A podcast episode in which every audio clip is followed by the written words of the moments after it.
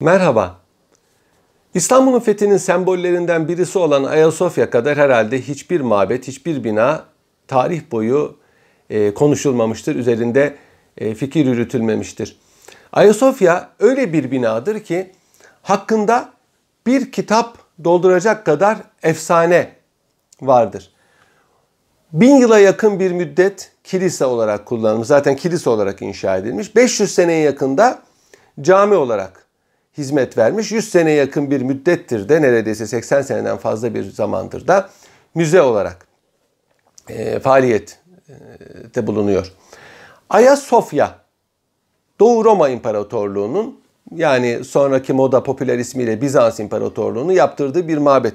Bu mabedi daha evvel e, meşhur e, yani İstanbul'un kurucusu e, e, 4. asırda İstanbul kuruldu. Nea Roma adıyla. Ondan önce burası küçük bir şehirdi. Vizas adında bir Yunanlı tarafından kurulmuştu. Bizans ismi oradan geliyor. Ondan sonra İmparator Konstantinos burayı kurdu Nea Roma adıyla. Fakat Nea Roma ismi hiç tutmadı. Konstantinopolis ismi tuttu. Yani Konstantin'in şehri. Bu kelime kullanıla kullanıla İstanbul'a dönüştü. Araplar Konstantiniye derler. Hadis-i şerifte de böyle geçer. Ee, onun için İstanbul'un fethi hadisinde onun için Osmanlı Türkleri Konstantiniye ismini tercih etmişler. Paralarda mutlaka Konstantiniye ismi yazar. Kitaplar Konstantiniye'de basılmıştır diye neşredilir. Doğu Roma İmparatorlarından Konstantinus büyük bir mabet yaptırdı. Ama ahşaptan 360 senesinde. Bu mabet daha sonra Nika isyanı zamanında yandı. İmparator Justinianus zamanında yandı. Nika isyanı muazzam bir isyandı. Ee, Roma e, Doğu Roma İmparatorluğu'nun en büyüklerinden olan Justinianus ki Roma hukukunu kitap haline getirmesiyle tanınır. Justinianus'un İstanbul'a e, mimari imarında hizmeti çoktur. Yandı. Nika isyanında az kalsın tahtını kaybedecekti. 532 senesinde tekrar inşa etmeye başladı Ayasofya'yı. Fakat bu sefer kargir olarak inşa etti. 5 sene sürdü inşası.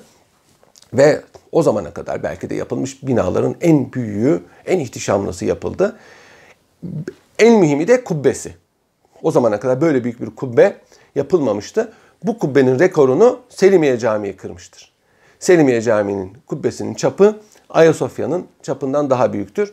Aynı ihtişamı Selimiye Camii'nin de de yaşamak mümkündür. Şimdi e, demek ki Ayasofya eski bir mabed ama şimdiki binası Justinianus'tan kalmadır.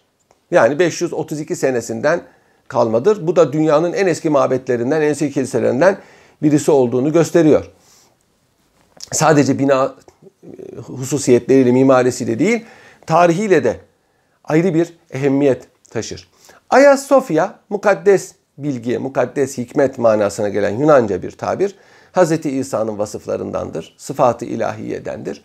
Ona bu isim verilmiş. Eskiden her mabet bir azize veya bir e, din büyüğüne adanırdı. İstanbul Meryem validemize adanmıştır.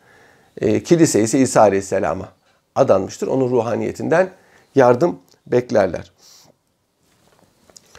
Justinianus bu binayı yaptırırken veya yaptırmadan önce bir aziz görüyor. Bu aziz kendisine bir levha gösteriyor. Gümüş bir levha. O gümüş levhanın üzerinde Ayasofya'nın e, silüeti veya şekli var, rölyefi var. Bu şekilde yaptırıyor. Zaten kuruluşunda bile demek ki Ayasofya'nın yine bir ruhani efsane vardır. O gece aynı rüyayı mimar da görüyor. Mimar Ignatius aynı rüyayı görüyor. İmparatora anlatınca bunun e, bir manevi işaret olduğu anlaşılıyor ve kilise inşa ediliyor. Tek Ayasofya bu değil. Trabzon'da Ayasofya var. O da müze yapılmıştı Cumhuriyet devrinde. Yakın zamanda cami olarak açıldı. İznik'te var Ayasofya. O da müze yapılmıştı. Yakın zamanda o da cami olarak tekrar hizmete girdi. Bir bu Ayasofya. Bir de küçük Ayasofya var. Bu Ayasofya'ya çok benzer bir mimaride e, Kumkapı tarafındadır. Küçük Ayasofya ve Fenari Camii diye de bilinir. Ama bu Ayasofya, Ayasofya denli bu anlaşılır. Çok e, muhteşem bir mabet. İstanbul'un Müslümanlar fethetmeden önce de sembolüydü. Müslümanlar fethettikten sonra da sembolü Ayasofya olmuştur. e, yani e, diğer Ayasofya'ların hiçbirisi bu Ayasofya'nın ihtişamında değildir. Doğu Roma İmparatorluğu zamanında bütün merasimler hep bu e, kilisede yapılırdı. Dini toplantılar burada yapılırdı. Tabii dünyanın en büyük kubbesine sahip olduğu için çok meşhurdur. Işık ve ses cihetiyle de apayrı bir hususiyeti vardır. Yani ışığın yansıması. Zaten en güzel fotoğraflar ışık fotoğrafları Ayasofya'da çekilir. Loş bir mabed olması belki hasebiyle ve muazzam bir akustiği vardır. 11. asırda Rus elçiler gelmişti ve Ayasofya'yı gezerken kendimizi gökyüzünde hissettik demişlerdi. O kadar ihtişamlı bir mabetti. 13. asırda Haçlı Seferi İstanbul üzerinden mukaddes topraklara giderken dediler ki bizim ne işimiz var mukaddes topraklarda? Esas zenginlik İstanbul'da. Bunlar İstanbul'u yağmaladılar. 50 sene çöreklendiler Latinler. Aynı dinden oldukları halde yani aslında din savaşı diye bir şey yoktur. Her şey menfaat üzerinedir. Oturdular. Katolikler, Ortodoks olsa bile aynı Hristiyan İstanbul'a 50 sene İstanbul'u sömürdüler. İstanbul'un bütün zenginliklerini İtalya'ya götürdüler. Hala orada Bizans'tan götürülen eşyalar durmaktadır bazısı kaybolmuştur. Venedik'teki o atlar bile İstanbul'dan götürülmüştür. 50 sene burada hakim oldular. Eski Bizans imparatorlarının soyu tekrar iktidarı ele aldı ama artık İstanbul bir daha iflah olmadı. O Latin istilasında İstanbul'un hem zenginlikleri gitti, maddi zenginlikleri hem İstanbul harap oldu. Türkler İstanbul'u fethettikleri zaman iki buçuk yani iki asır sonra Latin istilasından İstanbul'u harap buldular. Hala daha Latin istilası zamandaki harabiyet vardı. Düşünün İstanbul'da üç tane imparator sarayı vardı. Birisi yazlık saraydı. İki tanesi harap olmuştu. Biri Latin istilası zamanında, birisi Zelzele'de. İmparatorlar onun yapacak paraları olmadığı için e, Ayvansaray'daki Blacherna sarayında, Tekfur Sarayı diye biliyoruz şimdi. Orada otururlardı. Yani imparatorun sarayı bile kalmamıştı. Yani Türkler İstanbul'u zenginliklerini elde etmek için fethetmediler. Bu da bunu gösteriyor. Haçlı seferlerinde İstanbul'u fethe gelen meşhur e, Venedikli Doç Dandolo vardır. Onun kabri mezarı Ayasofya'dadır. O, o günlere e, din hatırası bugün Ayasofya'da mümkün. Dandolo'nun mezarında yaşıyor. Yine e, Varekler, Vikingler İstanbul'a geldiler. Ayasofya'ya yazı yazmışlar. Onların yazdıkları Viking runik alfabede yazılar Ayasofya'da durmaktadır. Ayasofya bir tarih hazinesidir. Dediğim gibi Osmanlı Türkleri şehri kuşattıkları zaman ne İstanbul'un ne Ayasofya'nın ihtişamı kalmıştı. Zaten Türkler İstanbul'u fethetmeden önce Sultan II. Murat bir mimar göndermişti. Ali Neccar ve Ayasofya Camii'ni tamir etmişti o mimar. Bizans İmparatorluğu'nun e, talebiyle. Şimdi bizde hep Bizans Osmanlı düşman olarak lanse edilir. Aslında öyle değildir. Osmanlı Devleti'nin kuruluşundan itibaren Bizanslılarla düşman olduğu zaman çok azdır. Umumiyetle hep bir dostluk o, devresi geçirilmişti. Hatta öyle zamanlar olmuştur. Mesela Orhan Gazi zamanında Bizans'la Osmanlı Devleti hep dostane münasebetler içinde yürümüş. Hatta imparatorun iki, iki ayrı imparatorun kızıyla Orhan Gazi evlenmiştir. İmparator Osmanlı Türklerini Rumeli'ye geçirmiştir. Türkler daha önce de Rumeli'ye geçmişlerdi ama vatan edinmek maksadıyla Rumeli'ye geçişi Bizans İmparatorluğu'nun vasıtası. Niye öyle oluyor? Ee, Balkan devletlerinin şiddetinden korunmak için Osmanlı ile müttefik olmuşlardır. Evet bazı zamanlar düşman oluyorlar, bazı zaman dost böyle Fatih zamanına kadar devam ediyor. Sultan II. Murat zamanında da dediğim gibi Bizans İmparatoru Sultan II. Murat'tan mimar istemiş. Sultan II. Murat da mimar göndermiş. O mimar Ayasofya'yı tamir etmiş. Hatta döndüğünde padişah rapor vermiş.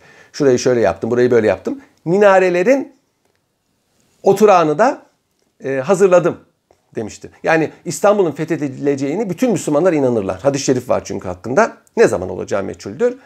Ali Neccar da bunu bilip inandığı için ve Osmanlı padişahlarının Ezcümle Sultan II. Murad'ın en büyük ideali olduğu için minarelerin o oturağını da hazırlamıştı o zaman.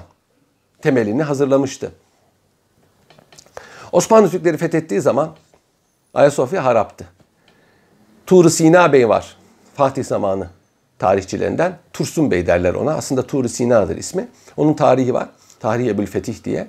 Fatih Sultan Mehmet'in ismi Ebul Fetih'tir aslında. Ebul Fetih Muhammed Han. Fethin babası demektir. Ama Fatih aynı manaya geliyor. Fetih bir yeri vatan edinmek maksadıyla ele geçirmek demektir. İşgalden farkı budur. Gezdik diyor Ayasofya'yı. Yarım kubbelere kadar çıktık Fatih ile. Her taraf harap diyor. Örümcek ağları sarmış. E, Şirazi'nin meşhur beyti var. Bu nöbet mizenet der kasrı efrası yap.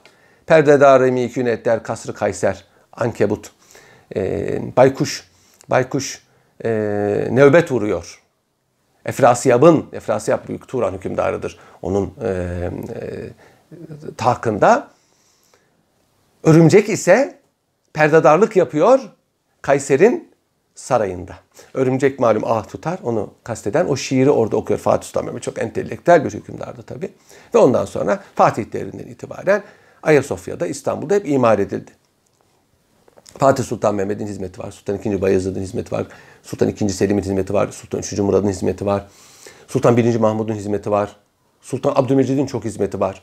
Mimar Fosati'ye. Sultan Abdülhamit da dahil hepsi Ayasofya'ya çok hizmet ettiler. Ayasofya'nın ayakta durması bugün Osmanlı Türkleri sayesinde olmuştur. Ve tarihçiler diyorlar ki sanat tarihçileri Ayasofya bir Bizans eseri olmaktan çok bir Osmanlı Türk eseridir. O sayede ayakta durmuş ve yapılan minarelerle de zaten orası artık bir cami hüviyeti kazanmış. Fatih Sultan Mehmet burayı camiye çevirmiş. Bu hususta çok münakaşalar oluyor. Böyle bir şey olabilir mi? İslam hukukunda bir yer sulh anlaşması ile fethedilmişse oradaki gayrimenkuller, menkuller, orada yaşayan insanların statüsü ve mabetlerin statüsü sulh anlaşmasına göre tayin edilir. Ama eğer bir yer savaşla elde edilirse oradaki bütün mabetler Müslümanların eline ganimet olur. Müslümanlar ne isterse yapar burayı. İster camiye çevirir, ister başka maksatla yıkamaz ama herhangi bir maksatla kullanabilir. Osmanlı Türkleri ise bir yer fethettikleri zaman adettir. En büyük mabedi alırlar, cami yaparlar. Çünkü ilk cumada cami cuma namazı kılmaları farz. Darülislam oldu orası artık. Darülislam'da cuma namazı kılmak farz. Darülislam harpte farz değil. Onun dışında kiliseleri alma hakları olduğu halde almazlar. Halkın elinde bırakırlar. İstanbul'da Ayasofya dışındaki bütün kiliseler halkın elinde bırakıldı. Fakat daha sonra Ayasofya içindeki iskan hareketleri mesela Rumlar bir mahalleden başka mahalleye taşınınca o kilise boş kaldı. Rumlar bir yerden bir yere taşınınca kiliseyi takdisten çıkarırlar. Yani takdis edilmeden bir kilise kilise olamaz. Kiliselikten çıkması için tekrar takdis. takdis o artık normal bir binaya dönüşür. Osmanlı Türkleri bu Rumların elinde kalan kiliseleri satın aldılar. Zaten çoğu harap olmuştu ve camiye çevirdi. Bu da çok bilinmiyor. Onlar başka kiliseler inşa ettiler ve bu kiliseleri inşa etmeleri için Osmanlı hükümeti onlara yardım etti. Bu Osmanlı Devleti'nin yıkılışına kadar devam etmiştir. Sultan Abdülhamit devrinde bile arşiv kayıtlarında vardır. Rumların, Ermenilerin kiliselerine, manastırlarına ve sair hayır eserlerine Osmanlı hükümeti yardım etmiştir. Çünkü bunlar vatandaştır. İstanbul'da ki Rum kiliselerin içinde Moğol kilise, Kızıl kilise dışında hiçbirisi eski değildir. Bugün Patrikhane'nin olduğu kilise bile çok eski değildir. Onlar hep sonradan yapılmıştır. Bir tek Moğol kilisesi denen kilise eskidir. Balat tarafında. Onun dışında hepsi yenidir. Onun dışında Bizans zamanından kalma kiliselerin çoğu harap olmuştu ve camiye çevrilmiştir. Bu sayede ayakta durmuştur. Yani bir e, binanın camiye çevrilmesi onun ayakta durması için en iyi yoldur. Çünkü cami olunca devamlı ibadet edilir ve devamlı bakılır. Bazılarının zannettiği gibi cami olması onu harabiyete sevk etmez. Nitekim bir evi iki sene boş tutun bakın o evde yaşanıyor mu? Kiracı bile olsa ki kiracı virancıdır. Eve bakar. Boş duran ev hele iki sene durmuşsa ev artık oturmaktan çıkıyor. Bu adet böyle. Mabetler için de aynı şeyi söyleyebiliriz. Buna kılıç hakkı derler halk. Yani savaşla fethedilen yerde e, ki mabetlerin Müslümanlara ganimet olmasını kılıç hakkı derler. Fatih Sultan Mehmet Ayasofya'yı kendi ne mülk edinmiştir. Böyle bir hakkı var. Padişah malum e, ganimetlerin beşte biri devlete aittir. Bu beşte birin beşte biri padişaha aittir. Fatih Sultan Mehmet e, ve e, halife bunların içinden dilediğini seçebilir. Bu Hazreti Peygamber'in sünnetidir. E, Ayasofya'yı seçmiş, mülk edilmiş ve vakıf yapmış. Burası benim vakfımdır. Ben burayı cami yaptım. Şu şu şu vakıf eserlerini buna bağladım diye Ebu Fethi Sultan Muhammed Han vakfı var. Vakfiye bugün elimizde Tapu Kadastro arşivindedir. Başka kopyaları da var. Ve bugün Tapu'da Ayasofya Camii Ebul Fethi Sultan Muhammed Han Vakfı'na ait bir cami şerif olarak görülmektedir. Tapu'daki şeysi de budur. Ayasofya'nın. Resmen Ayasofya bir müze değildir. Tapu'daki kaydına göre bir camidir. Osmanlılar bu e, mabede büyük kıymet verdiler. Pek çok merasimler burada yapılırdı. Cuma selamlıkları burada yapılırdı. Mesela divan toplantılarından önce haftada 7 günü daha sonra 4 güne inen divan toplantılarında vezirler Ayasofya'da sabah namazını cemaatle kılarlardı. Ayasofya'da Kadir Gecesi'nde muazzam bir Kadir alayı tertiplenirdi. Kadir Gecesi'nde padişah teravih namazını burada kılardı. Mevlid kandilinde yine burada mevlid okuturdu padişah. Kendisi de bizzat hazır bulunurdu ve Mevlüt'de katılanlara e, şeker ikram edilirdi. Malum e, Mevlüt kandilinde şeker ikram etmek bir adet olmuştur. O, bu sebeple Ayasofya'nın Osmanlılar için çok mühim bir yeri var. O kadar mühim bir yeri vardır ki dediğim gibi Osmanlı Türkleri Ayasofya'yı ayakta tutmak için çok mücadele ettiler tamirinde. Bunları daha önce ben çeşitli videolarımda anlattım ve yazılarımda yazdım. Burada tafsilata girmeyeceğim. Yine o kadar mühimdi ki mesela 1918 senesinde İstanbul işgal edildiği zaman İstanbul'da bazı Rumlar, her Rum'da değil. Şimdi böyle genelleme yapmada doğru değil. Rumların çoğu Osmanlı Devleti'ne sadıktılar. Yunanları istemediler. Ermeniler de böyledir. Ama içlerinde her zaman e, milliyetçi, şövenist insanlar o, olmuştur. Komitalar kurmuştur, ayaklanmıştır. O ayrı. İşte bu tip bir Palikarya grubu Ayasofya'yı fırsattan istifade işgal edildi ya İstanbul artık Osmanlı'nın borusu ötmüyor. Kiliseye çevirmek istediler. Bunun için de ne yapması lazım? Tepesine çan dikilecek. Çan dikmeye teşebbüs ettiler. Böyle bir rivayet duyuldu. Bu rivayet duyulunca Sultan Vahidettin ki onun 700 kişilik bir Mayyeti Seniye bölüğü var. Yani bugünkü muhafız alayı. Bunlara talimat verdi. Dedi ki Ayasofya'ya çan dikmek isteyen olursa hiç acımayın vurun. Yani ne olursa olsun. Çünkü Ayasofya Türklerin İstanbul'daki hakimiyetinin sembolüdür. Ayasofya düşerse İstanbul'da Türk düşmüş demektir. Ve buna da muvaffak olamazsanız dedi. Olur ya e, işgal kuvvetleri destekler. Götürür çanı takarlar. Ne yapabileceksiniz? O takdirde Ayasofya'nın belli yerlerine dinamit lokumları yerleştirdiler. En nihayet Ayasofya'yı havaya uçurun dedi Sultan Vahidettin. Yani on, bize olmuyorsa onlara da olmasın. Bu kadar emniyeti haizdir. Ee, Ayasofya'nın mimari değeri çok yüksek. Anlattığım sebeplerle. Tarihi kıymeti zaten belli. Dünyanın en eski mabetlerinden bir tanesidir. Ayrıca Müslümanlar için de sembolik değeri çok fazladır. Yani hem İstanbul'un fethinin sembolüdür hem yıllarca cami olarak kullanılmış Selahattin Camii'dir, Sultan Fatih Vakfı'dır ve ayakta durması Osmanlı Türkleri sayesindedir. Bu iki kere iki dört bunu bütün sanat tarihçileri söylüyorlar. Yani Türkler olmasa Ayasofya yıkılırdı. Bu kesin. Seyyid Abdülhamid Arvasi Hazretleri öyle demiş. Yıkılsa da Müslümanlar bu zilletten kurtulsa. Bir Müslüman cami 500 sene cami olarak kullanılmış bir yerin yere bilet alarak girmek bir Müslüman için zillettir. Bu zillet değişmiyorsa o zaman yıkılsa da kurtulsak demiş. Şimdi gelelim Ayasofya efsanelerine. Esas maksadımız oydu. Laf uzadı. İtalya'yı kelama gerek yok. Şimdi Ayasofya'nın en meşhur efsanesi Mimar Ignatius ile alakalı.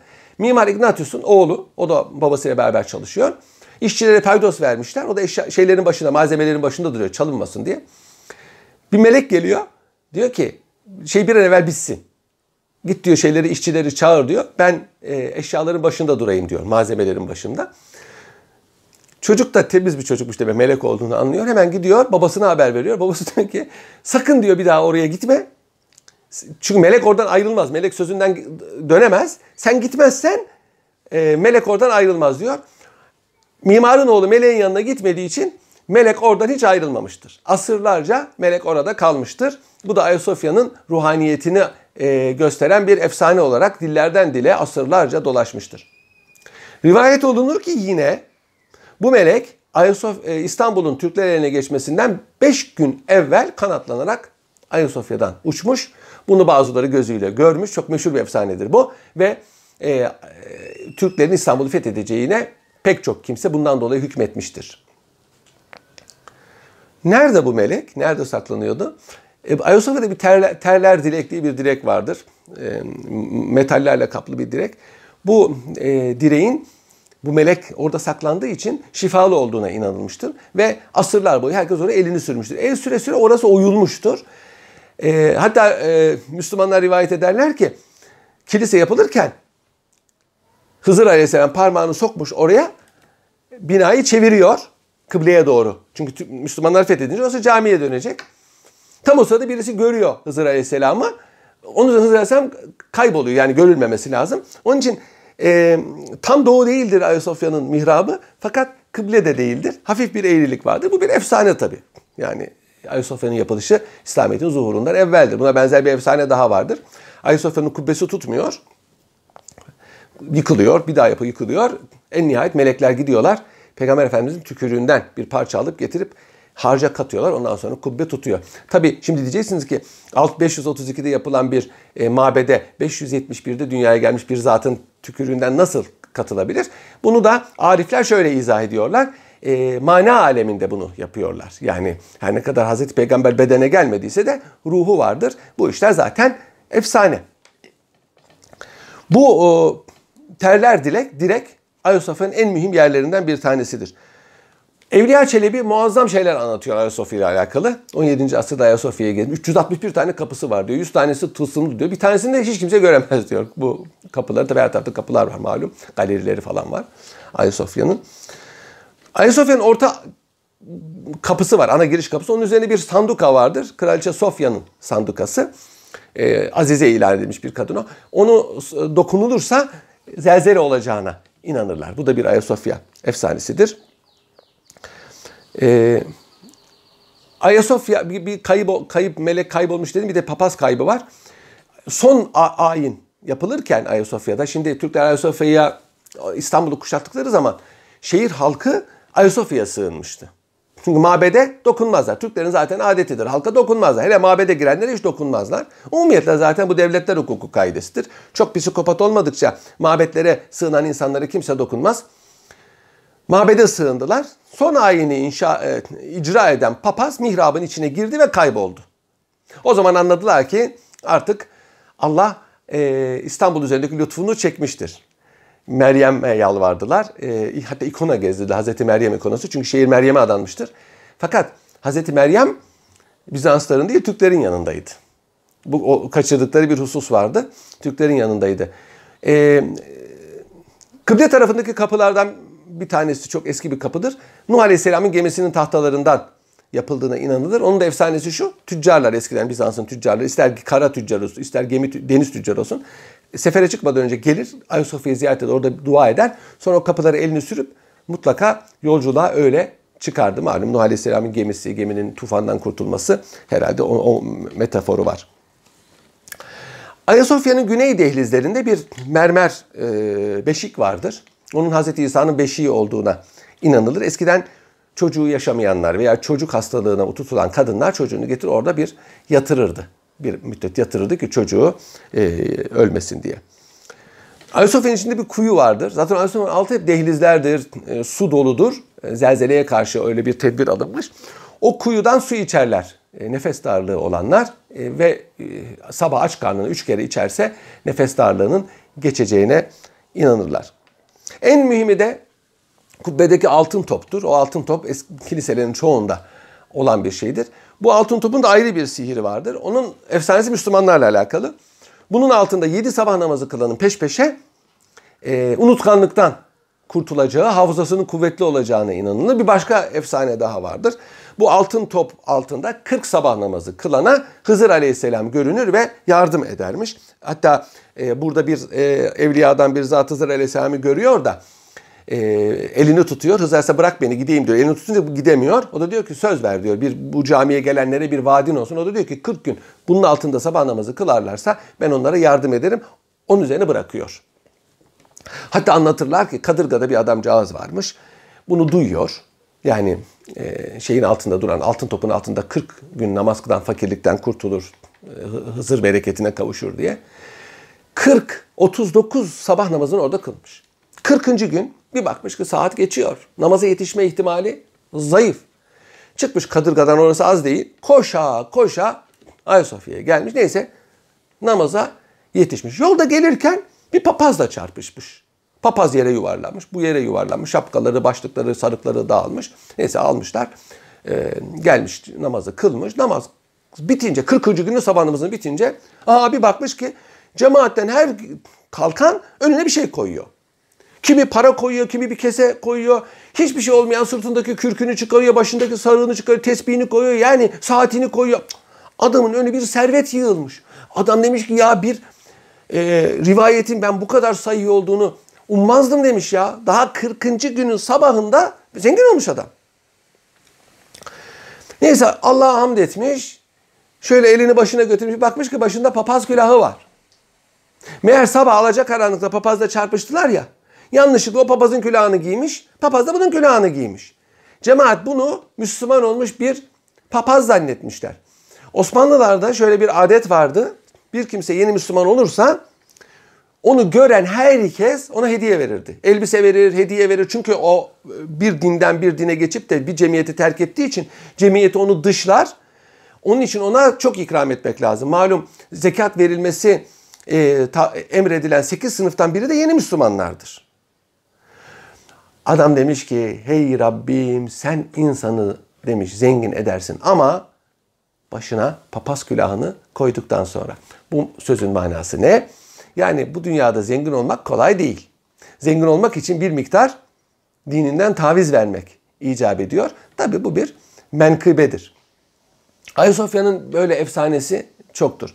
Şimdi e, bu kadar efsanelere mevzu olmuş bir binanın elbette ki e, halk vicdanında da halk vicdanında da e, konuşulması çok normaldir. 1931 senesinde Bizans Enstitüsü tarafından e,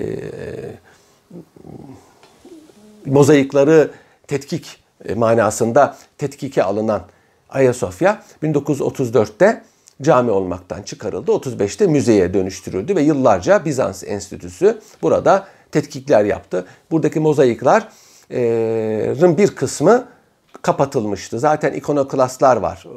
9. asırda onlar zaten onları kazımıştı. Bu şimdiki mozaikler Justinianus zamanından kalma değildir. 10. asırdan kalmadır veya daha sonradan kalmadır. Hatta halka sorarsanız bunların hepsi uydurmadır. Bizans Enstitüsü bunları yaptı. Bakın gördünüz mü? Burada mozaikler var diye. Fakat bunu çok nitekim Solakzade de tarihinde diyor ki Türkler fethettiği zaman diyor bütün mozaikleri kazıdılar. Hiçbir mozaik bırakmadılar diyor. Yani canlı olanları, canlı olanları kazıdılar diyor. E şimdi canlı mozaikler var. Bilemiyoruz tabii. Solakzade'ye mi inanalım, Bizans Enstitüsü'ne mi inanalım bilemiyoruz. 17. asra kadar bazı e, seyyahlar e, e, Ayasofya'nın içinde bu mozaikleri gördüklerini söylüyorlar açık olarak.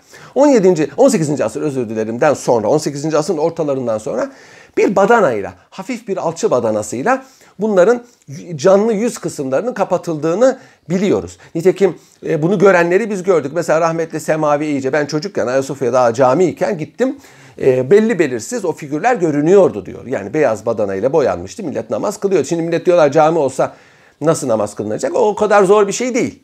Bir kere cemaatle namaz kılınırken e, bir perde yapılır. O mozaikler örtülür. Bu zor bir şey değil. Veya bir platform yapılır üst tarafa. O sonra Ayasofya'nın cami olması turistik olmasına da engel değil. Turistler gene gezebilirler. Nitekim Sultanahmet dünyanın en çok gezilen mabetlerinden bir tanesidir. Efendim para alıyoruz buradan. E, Avrupa'da bazı kiliseler vardır mesela Toledo Kilisesi gibi. E, bu, bu kiliseye parayla girersiniz. Her kiliseye parayla girilmez Avrupa'da. Ama e, tarihi kıymet olan bazı kiliselere parayla girilir. E ben ibadet etmek istiyorum derseniz size ayrı bir yer gösteriyorlar kilisenin içinde. Ayasofya'da öyle olur. İbadet etmek isteyenler bir yerde ibadet ederler. Cemaatli namazlarda kapatılır. Nitekim Avrupa'da öyledir. Massa ayininde mesela pazar ayininde kapatılır kilise. Hiç kimse alınmaz. E, almazsınız turistler gene parayla girip oraları gezebilirler. Bunun hiçbir e, manisi yok. Yani bu lüzumsuz bir şey. İçinde mozaikler var. Burası nasıl e, cami olur sözü boş bir söz. Efendim burası e, herkesin değeri. Cami olması buna engel değil. Biraz evvel söylediğim gibi. Çünkü camilere gayrimüsliminin girmesi caizdir. Girerler ve gezerler. Efendim caminin e, geleceğini tehlikeye atar. Ben buna katılmıyorum. Cami olduğu için ayaktadır onlar. Pek çok bina. Ayasofya cami olursa yine bakılır. Ama Ayasofya cami olur mu? Valla burası şaşılacak bir şey. Ayasofya 1934-35 e, senesinde iyi biliyoruz ki e, Ankara'da Türk-Yunan Savaşı'nda Ankara'ya çok yardım eden Amerika'ya ve Balkan Anlaşması sebebiyle Yunanistan'a bir cemile, diplomatik bir jest olmak üzere müzeye çevrilmiştir. Bunu biliyoruz. Şimdi tekrar camiye dönüştürmesi mümkün mü? Vallahi 50'den sonra her iktidar, her sağcı iktidar bunu vaat etti. Yapmaya çalıştı fakat beceremedi. Bunu beceremeyince acaba işin arkasında bir başka bir şey mi vardır diye de bazı dedikodular hasıl olmuştur. Ayasofya bir bakanlar kurulu kararnamesiyle müzeye dönüştürülmüştür. Şu anda da bir cumhurbaşkanlığı kararnamesiyle anında camiye dönüştürülebilir. Ne Danıştay'a, ne Anayasa Mahkemesi'ne, ne İnsan Hakları Mahkemesi'ne hiçbir şeye gerek yoktur. Fakat tabi Cumhuriyet devrinde sadece Ayasofya değil, pek çok cami ve vakıf eseri de talana, yağmaya ve tahribata uğramıştır. İstanbul'da binlerce cami yıkılmıştır. Yeri satılmıştır veya cami bina olarak başka maksatlarla kullanılmış ve satılmıştır. Sadece İstanbul'da değil, e, Türkiye'nin her yerinde. Onun için yani Ayasofya bunlardan sadece bir semboldür ama mühim bir e, semboldür. Hoşçakalın.